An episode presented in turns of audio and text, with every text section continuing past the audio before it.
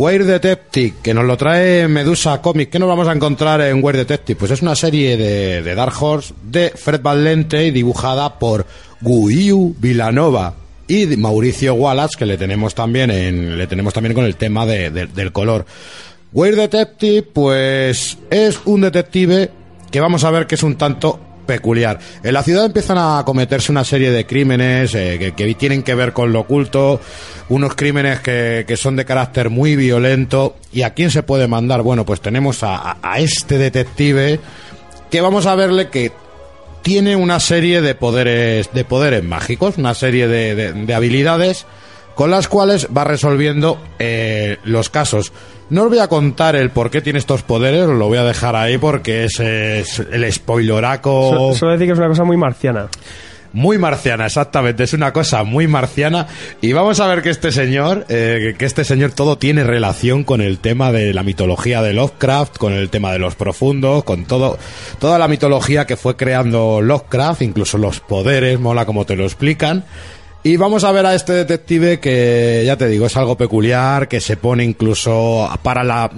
Te puede recordar a Sherlock Holmes, al principio te recuerda a Sherlock Holmes, y luego te das cuenta por qué, por qué se comporta como Sherlock Holmes y como otros investigadores y otros detectives famosos de, de- de tanto de las novelas como de la, de la televisión y es porque se entrena viendo, viendo la televisión.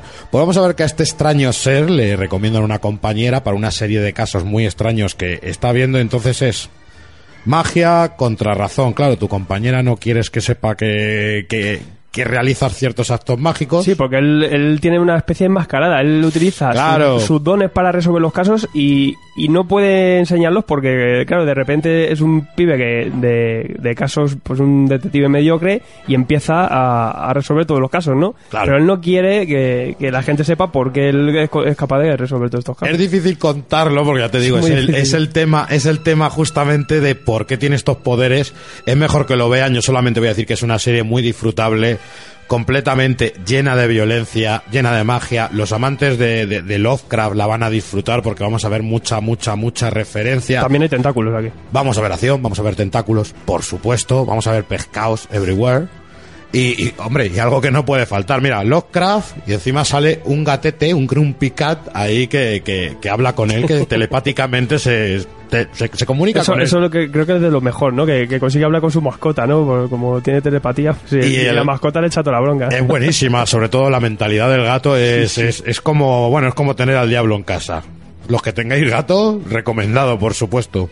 Eh, yo quiero que, me expliques si el, el nombre del asesino es el asesino del cartón de zumo, si es gratuito el nombre o tiene algún alguna alguna descripción oculta o algo así. No, tienes que verlo. Es que todo está con una violencia y con una serie de cosas. Vas a ver aquí también una, una escena con un váter que te va a poner, te va a hacer, ahora cuando te sientes vas a pensártelo dos veces. Quizá lo único que tiene malo que tiene un planteamiento como de serie regular Sí. y acaba en un solo tomo conclusivo. Ah, Incluso hay gente que se ha sorprendido que me ha dicho, ah, pero que no hay segundo tomo, Dios, ¿no? Es, es- es conclusiva. Hay que Y se explicar. queda un poquito ahí colgada. pero- Claro, hay que explicar que Dark Horse realmente lo que hizo es sacar esta, sacar esta serie, pero como tantas otras que suele sacar últimamente.